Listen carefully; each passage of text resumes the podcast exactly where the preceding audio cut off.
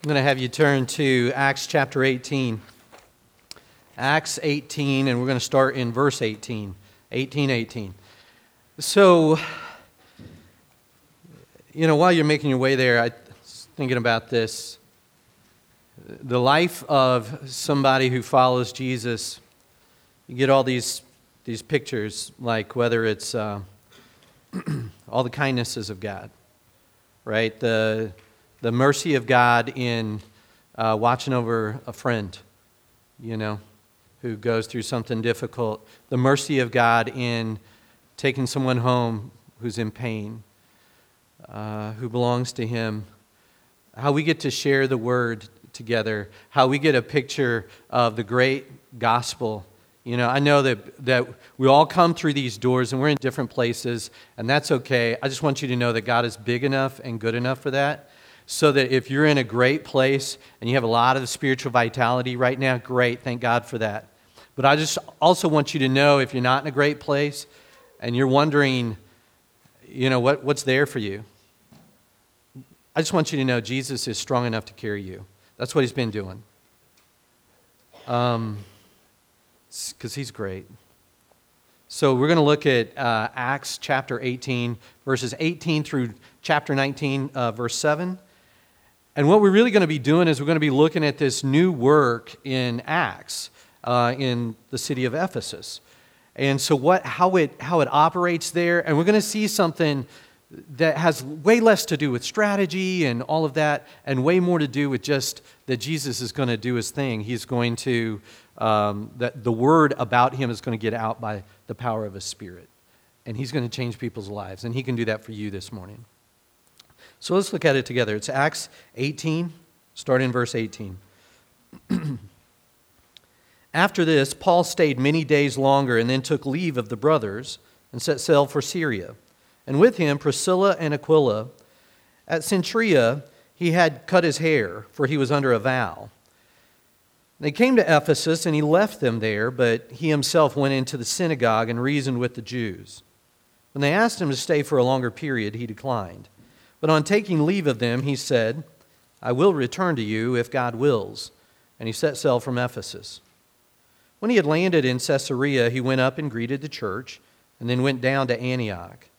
After spending some time there, he departed and went from one place to the next through the region of Galatia and Phrygia, strengthening all the disciples. Now, a Jew named Apollos, a native of Alexandria, came to Ephesus. He was an eloquent man competent in the scriptures. He had been instructed in the way of the Lord, and being fervent in spirit, he spoke and taught accurately the things concerning Jesus, though he knew only the baptism of John. He began to speak boldly in the synagogue, but when Priscilla and Aquila heard him, they took him and explained to him the way of God more accurately. And when he wished to cross to Achaia, the brothers encouraged him and wrote to the disciples to welcome him. When he arrived, he greatly helped those who grace had believed, for he powerfully refuted the Jews in public, showing by the scriptures that the Christ was Jesus. And it happened that while Apollos was at Corinth, Paul passed through the inland country and came to Ephesus.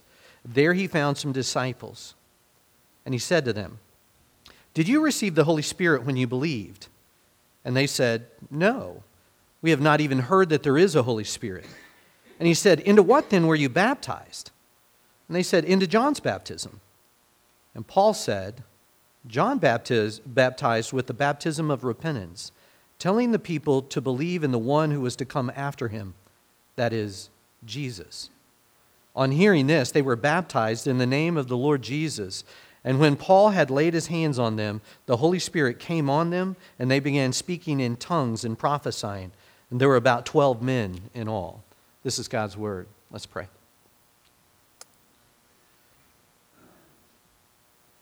Lord, we thank you for your powerful work, work to address what is fundamentally flawed in us, our sin, to carry it away. Um, as we look in your word, we ask that you help us to make it clear and to understand it and to uh, share it with each other with joy and with hope and to make central Jesus. Um, and we ask that by the power of your Spirit, you'd work in our lives so that we'd be closer to you and we'd represent Jesus uh, better and better, brighter and brighter. It's in Jesus' name we pray. Amen. All right, so Ephesus. Ephesus is this, you know, kind of new development in Acts at this point. And by the time of Paul, it was a great city. Um, you might even say it was probably viewed by Paul as something of a strategic place for the gospel to advance and to, to go out. So it was the kind of place that had everything. You know, it had political prestige and culture and religion and economy. It's this incredible place. You know, for example, I mean, it was the kind of place that if you went there, you saw things there that you wouldn't see anywhere else. Um, they had this great outdoor theater. So we tend to think ancient times, what ability did they have? It held 24,000 people. You know, I mean, so the, the way it was designed and all that, the way it would bowl in so that the, it would carry the noise properly. It had the great temple of Artemis or Diana. Um, to give you a little perspective, that was four times larger than the Parthenon in Athens. Um, it was probably the fourth largest city in the world at the time. 250,000 people, uh, they surmise. So, you know, two and a half billions is whatever the plural of billions is, two and a half of, of us. And so the author of Acts, Luke, probably deals with Ephesus in such detail because it is something of a strategic place, right? He starts right here in the middle of chapter 18 and he works it all the way through chapter 20. And, uh, you know, he probably sees it as strategically important. And so in your mind, you might think, well, since it was this strategically important place, Paul's team probably has this detailed missiological plan to quote unquote reach Ephesus or to reach Ephesus for Christ and the region beyond and so on. Yeah, you might think that, but you'd be wrong. I mean, it's, it's way less organized than all of that. It's as though they're going to need God's help to do this. And so, what we find in this passage, and we're going to keep finding it in Acts, is that they do what they can. And then God does what only He can. So, how do we look at the passage, right? It's a pretty big section. Let me give you three frames, and, and each one is going to build on or improve on the other. One way, if you've ever taken a, a, a class, you know, a Bible study class in Acts, you might look at it this way through the frame of Paul's uh, missionary journeys. And so, if you look at it that way, and a lot of Bible students do, and it's helpful, uh, what you find is in chapter 8, verse 22, that marks the end of Paul's second missionary journey. Done, that's end. And then you step into uh, chapter 8, verse 23, and that marks the beginning of Paul's third and final missionary journey. So some people look at it like that. It's helpful to understand that that's what's going on in Acts is that, you know, Paul takes these separate missionary journeys. That's not Luke's primary focus, though. He knows a lot about Paul, um, so he writes about it, but that's not, that's not it. The second frame that you could look at, and it's also helpful, is to look at it through the frame of the leaders. Who, who's the one doing the work? You know, who's operating there? Who are, the ma- who are the main players? And it would kind of go Paul, Apollos, Paul. Right? Paul has this initial visit to Ephesus, uh, but he doesn't stay long. And then there's Apollos, and he's there for a brief bit, and then, uh, uh then Paul uh, returns.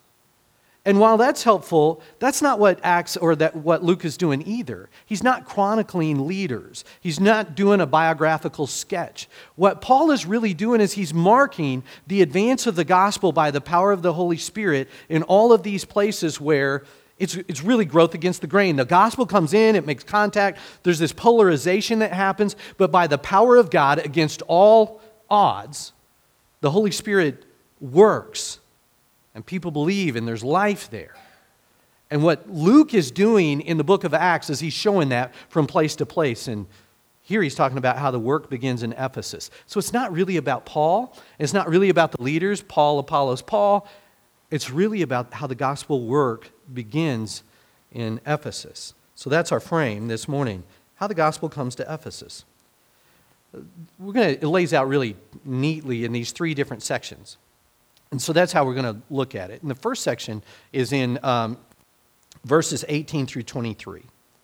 And this is Paul's preparatory work there in Ephesus. Just kind of an initial work. This is where it begins. But one of the things to realize whenever you read it is that Ephesus is not Paul's destination. It's not like he's landing there to do some big long term work there.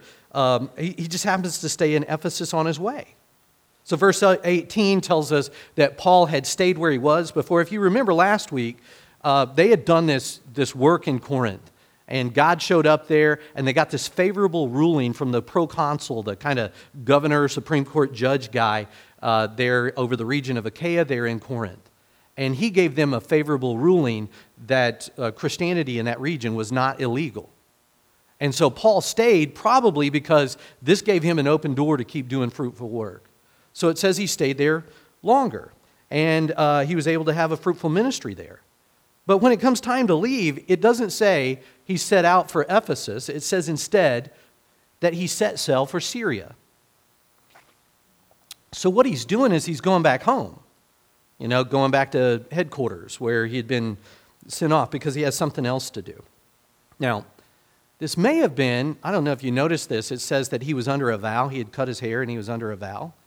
Um, that probably, you know, we don't know exactly what that is. It's probably something like the, that Nazarite vow that you would find in number six. Probably not exactly that, but something like that. And that that may very well be the occasion. It's a very Jewish thing to do, and it may very well be the occasion that's driving him back home, why he has to get back there. So they're traveling, and Ephesus is just sort of on the way. It's a passing through point. Now, having said that, while that's clear, it doesn't mean that Ephesus isn't important to Paul. It seems to be very important. You could, I could point out a couple of things. One, even though he's there for just a brief bit, he, who, the, the people who travel with him are Priscilla and Aquila, and they remain there. It seems probably under his direction. And they're very important workers. They're going to show up in the next section, but you find them throughout Paul's letters and so on. Um, and so they're left there. But another thing is that even though he's there just for a brief bit, it's important for him, uh, to him, because he pops into the synagogue.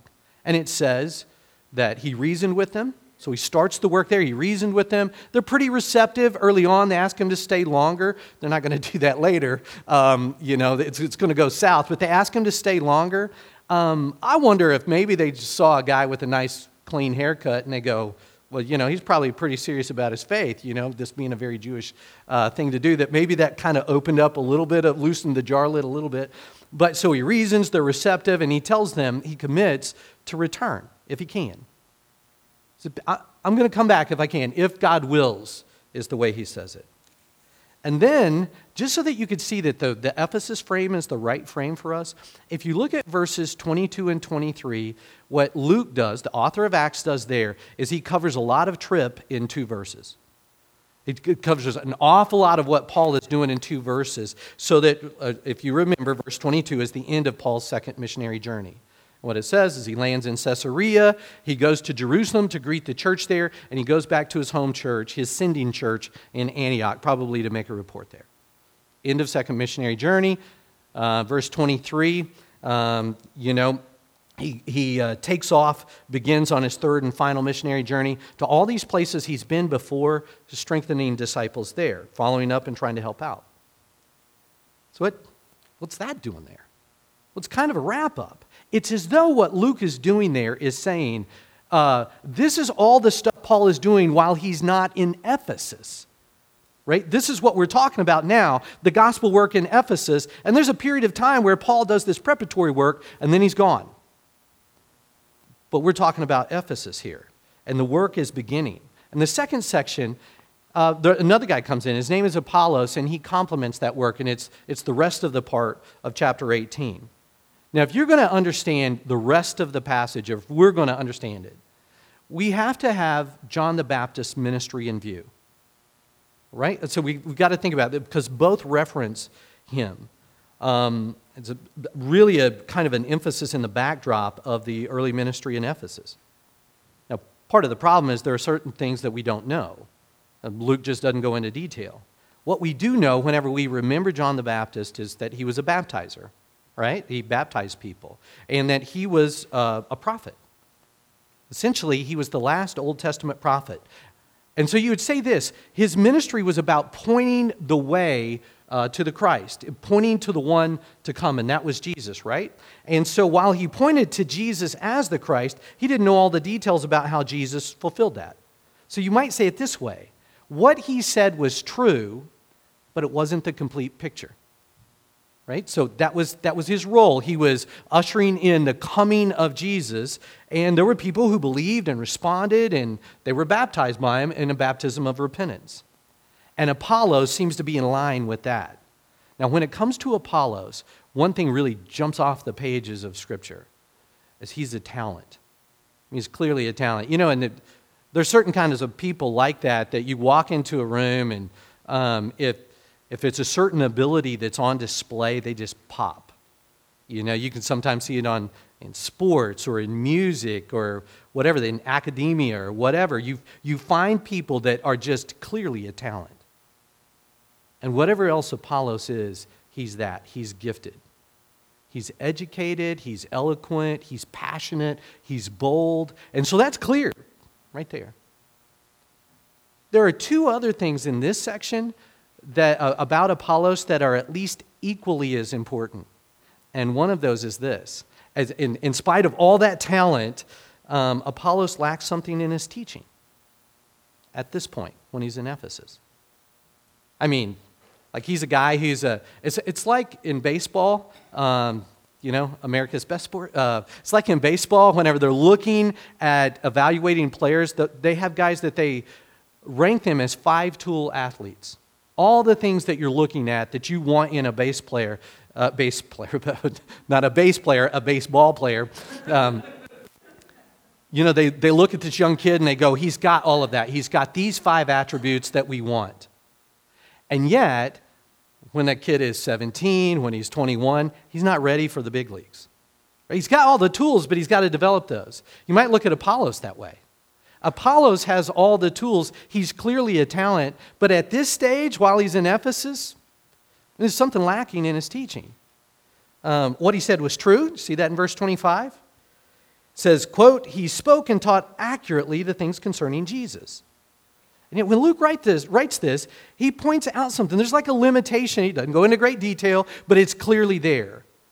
He spoke and taught accurately concerning Jesus, though he knew only the baptism of John. It's not the complete picture. And so what we find is Aquila and Priscilla, these co laborers with Paul, they step in, and in verse 26, while Apollos spoke and taught accurately the things concerning Jesus, they come alongside him and they explain things so that he would be more accurate.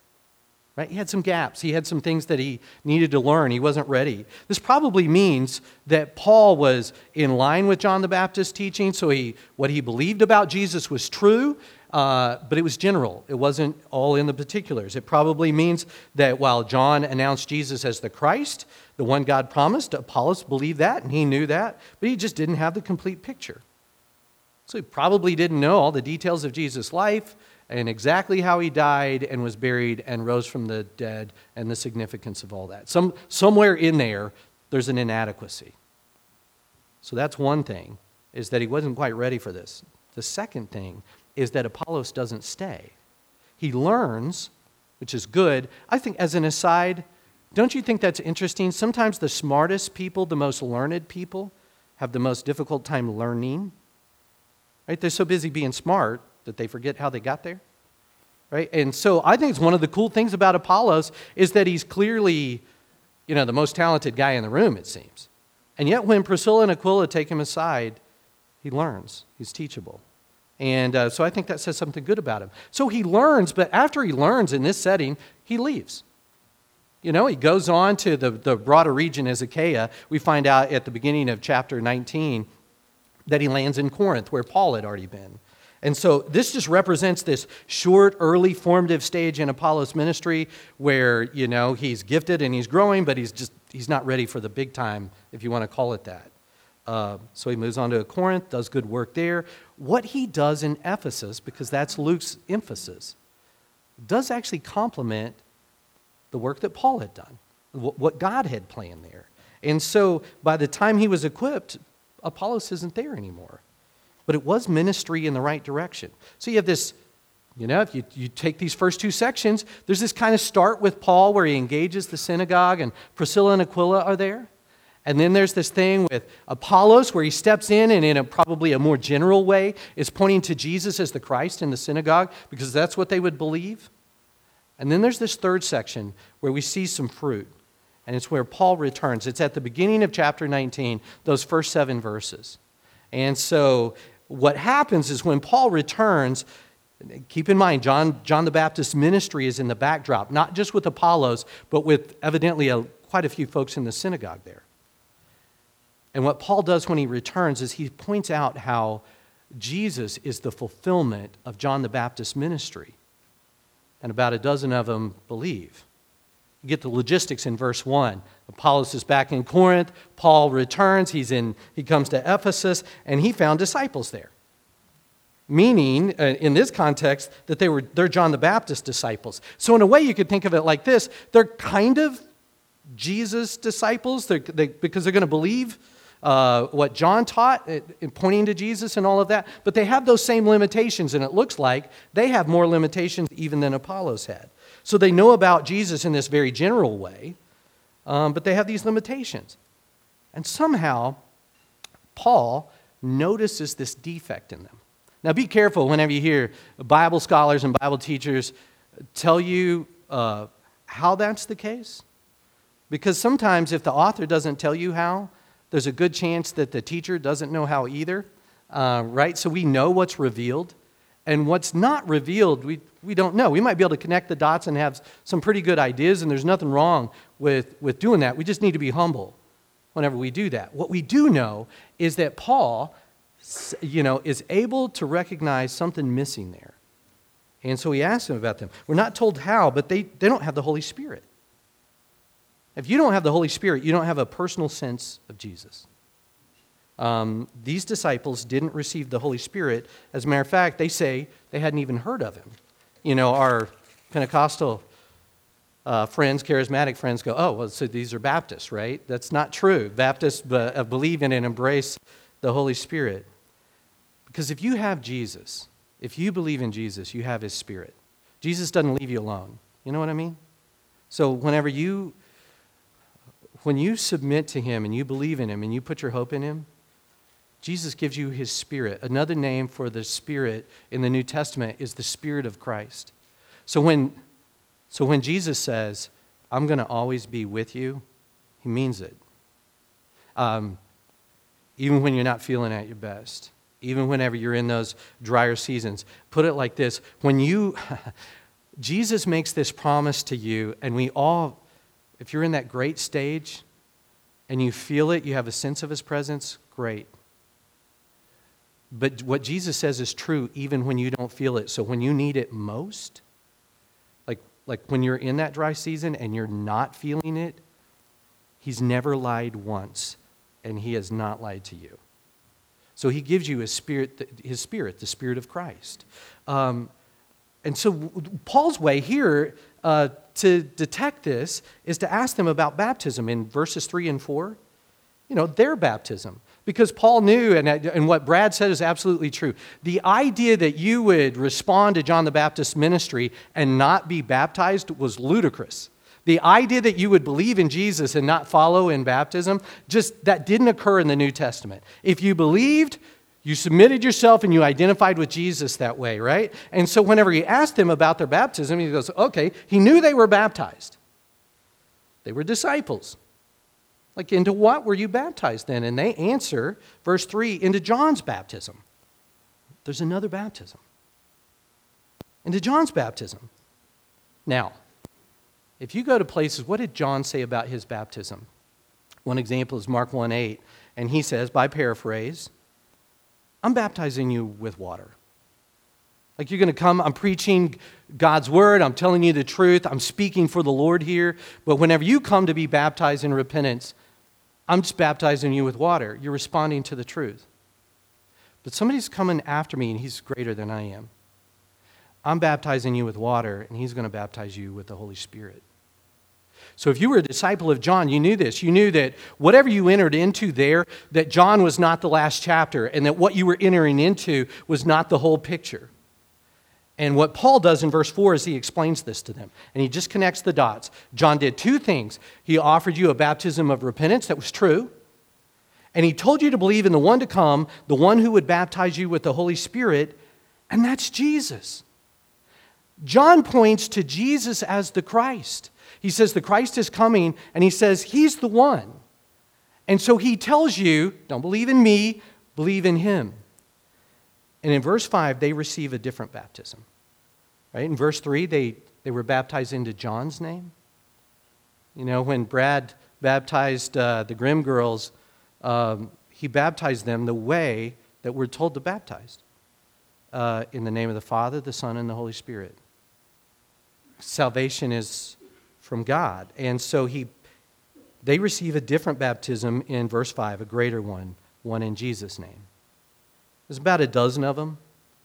And it says that Pentecost catches up with them in verse 6, right? Because what happened there happens to them. It's this ongoing thing. Paul lays his hands on them, the Holy Spirit comes upon them, direct contact, right? Direct divine contact. They speak in tongues and prophesy. And this is a sign that the Holy Spirit um, is authenticating this, that they're included in Jesus' salvation the exact same way that those at Pentecost were, because they're part of this experience, they're a part of this work of God.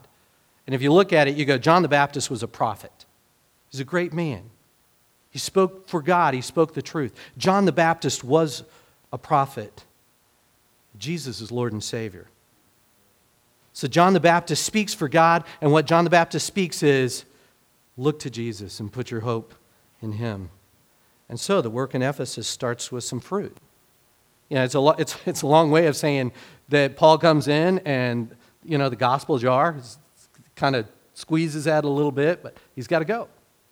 And then Apollos comes in and with a little help from Aquila and Priscilla, he squeezes the jar lid a little bit and decides, I'm going to go to Corinth. And then Paul comes and he does it, and then there's some fruit. The, the jar, the lid is open. What are we to make of it? There's probably a lot of things, but what I want to do this morning, I want to give you two lesser lessons and then one main one, kind of a main insight. So, two lesser lessons and one uh, main insight. The first one is from Paul, or from Apollos, I'm sorry, and it's this talent is not enough. I, most of us have something of an eye for talent, right? There, just look in different fields. There's probably an artist, a musical artist, and their talent just speaks to you, right? You sort of connect to their ability and that what God has given them in a way that just sort of almost transcends everybody else. Or sometimes you just see somebody play a particular sport, um, and you know that athlete just has such a beautiful game, and their talent just sort of speaks for itself. I just want you to know that we see this over and over and over again in Scripture. That talent, if you want to call it gifting, it's just not enough. It's another way of saying, I'm not enough. And so it's, you know, you might go, well, duh. But it also means that you in your class, you're not enough. You raising your kids, you're not enough. You in the Christian life, you're not enough. Talent's not enough. Apollos was educated, eloquent, passionate, bold. You know, when it comes to ta- a talent perspective, he's the whole package. You couldn't do better. And yet, where he is right there, it's not enough. Have you ever seen this? Have you ever seen somebody who's really talented, but their gifting outpaces their character? Or their gifting outpaces their knowledge? And the reality is that God gives and uses talent, but it's not talent that turns people. It's truth. And God can use an ass. Right? He does, he does, I mean, he's pleased to use gifted people who he gifts. But God's used a donkey. God can use you. God can use me. In other words, all of that to say that while it's great to have talented people and to really thank God for the gifting that He's given us in our local church, the mission doesn't rise and fall on that talent is not enough. The second is related to it. Uh, it's from Paul, and it's this: "Its strategy is good, but not ultimate." You know, as Paul like walks through Ephesus, he knows it's strategic and he commits to return, but he knows he's in the hands of the Lord. He says, Listen, I'm going to come back if God wills. It's got something of a plan, but we need more than a good plan. We need the power of the Holy Spirit. That second part of that sentence is really important. Um, Paul works hard, he thinks, he tries, he risks, he sacrifices, but Paul's limited. Sometimes we read Acts and we sort of think, well, like, look at what Paul did. And the reality is not that. It's look at what the Holy Spirit did through Paul. Uh, the Holy Spirit did similar things through other people. Paul was successful not because his plan was so powerful, but because God showed up, because the Holy Spirit honors the truth of the gospel. So, what do we do? What do you do? You plan, but you trust God because what we set out to do, only God can accomplish. This, this the mission of believers, the mission of the church, is a fool's errand without the presence and power of God.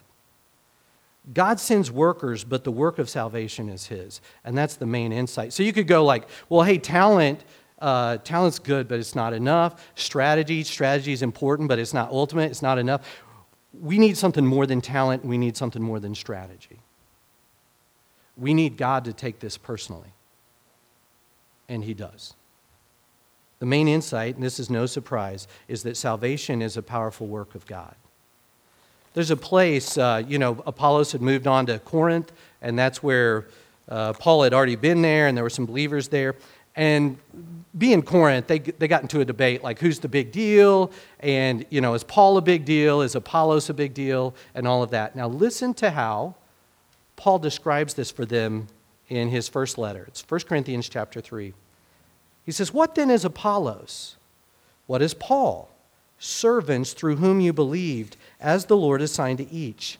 I planted, Apollos watered, but God gave the growth. So neither he who plants nor he who waters is anything, but only God who gives the growth. So when a guy like me reads this, and I look in the mirror and I go existentially, who am I? 1 Corinthians 3 says, You're not anything. You're nothing. You're so replaceable that could happen in a second. You know who's something? The God who causes the growth. It's just a servant through whom people believe.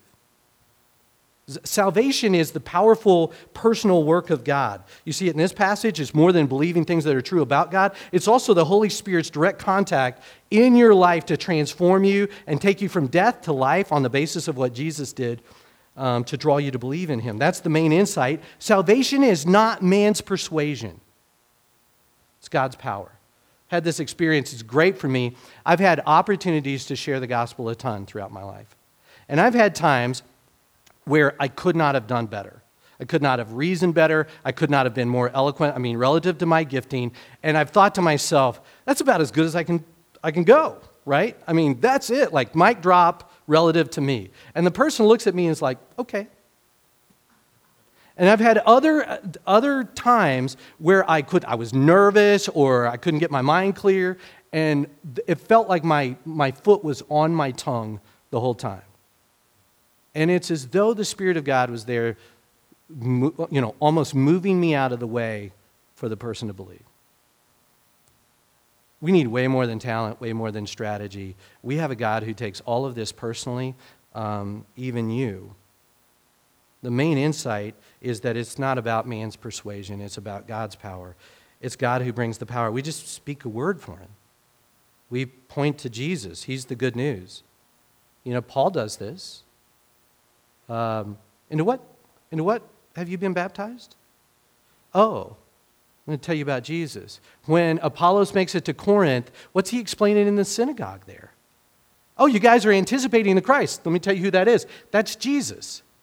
You know what we do here? We point to Jesus' finished work. Jesus is the one. He's the righteous one. He's the one who bore our sins on the cross. He's the one who rose from the dead. He's the one who will save you. If you believe in him, so believe in him. And like I said, there's some of you probably walk through the door and you're like, I don't have a lot. Jesus has been carrying people for centuries.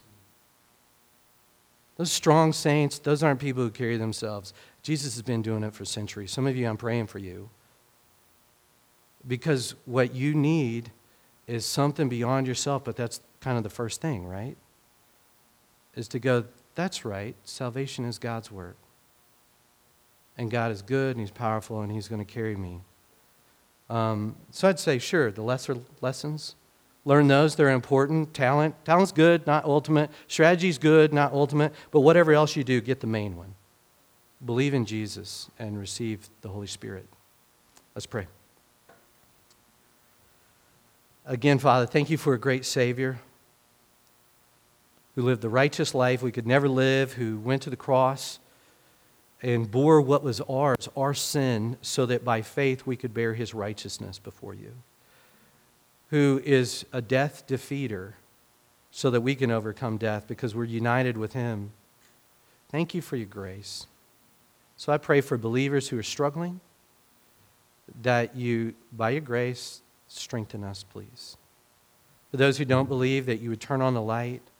For those who are in that, that tough, tough time, that they would know that you don't lie and that you say you're always with them, even now.